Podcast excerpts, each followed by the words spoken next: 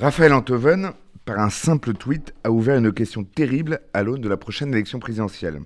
Si on en était là, qui faudrait-il choisir entre Jean-Luc Mélenchon et Marine Le Pen? Cette question, immanquablement, en appelle d'autres. Doit-on choisir entre l'un et l'autre? Inversement, peut-on assimiler l'un à l'autre et plus largement l'extrême gauche à l'extrême droite? À ce jour, la question antovenienne m'apparaît mal posée. Le duel Mélenchon-Le Pen étant en effet l'un des plus improbables. Aucun politologue, aucun institut de sondage ne le donne comme crédible. Jean-Luc Mélenchon est l'homme politique qui a vu sa cote de sympathie le plus fortement baisser au cours du quinquennat. On parle de moins 40%. Inversement, Marine Le Pen figure dans toutes les hypothèses de second tour à l'élection présidentielle, dont certaines en position gagnante. Dès lors, figurer comme un dilemme incontournable une équation improbable, c'est fausser le débat et c'est aussi, hélas, une manière subtile de réhabiliter le vote Le Pen. La politique, contrairement aux sciences politiques, ce n'est pas qu'une question intellectuelle. C'est une question d'offre, de calendrier, d'échéance. On ne raisonne pas in abstracto, mais in concreto. Raymond Aron disait que le choix politique ne se fait pas entre le bien et le mal, mais entre le préférable et le détestable. Voilà tout notre sujet et il n'y a rien à préférer entre Jean-Luc Mélenchon et Marine Le Pen. Allons plus loin. Marine Le Pen, après un plan de dédiabolisation, est maintenant dans une phase de respectabilisation. Elle ne dit rien, elle ne fait rien, ne propose rien. Impossible de lui coller la moindre expression fascisante ou antisémite. À peine quelques dérapages assumés sur l'immigration. Mais on trouvera dans la droite classique, chez les LR, des propos ou expressions bien plus problématiques, comme lorsque l'un de ses numéros 2, Guillaume Pelletier, propose des juridictions d'exception sans appel pour les délits de droit commun.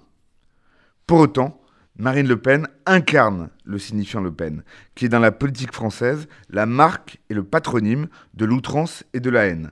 C'est même à cet égard une marque notoire. On attendra en vain de sa part un aggiornamento assumé qui ne viendra pas et son parti, comme son entourage, récèle d'anciens nervis antisémites.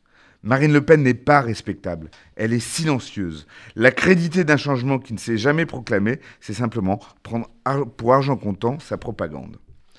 Mélenchon vient d'une trajectoire inverse. Il est venu à la politique par amour de la République, de ses symboles comme de ses tribuns.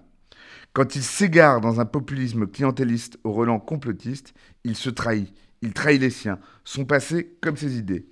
Il est trop docte, trop habile pour ne pas savoir et pour ne pas vouloir ce qu'il fait.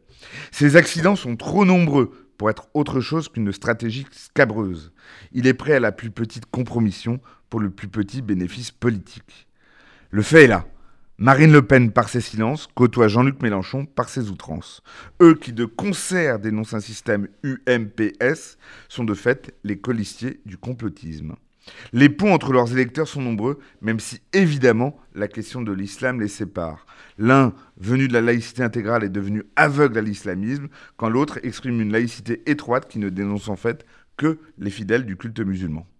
Marine Le Pen, Jean-Luc Mélenchon, chacun à leur manière parle de la République sans en respecter ni la lettre ni l'esprit. Ils s'en prétendent parfois les avocats et sont pas loin d'en être les fossoyeurs.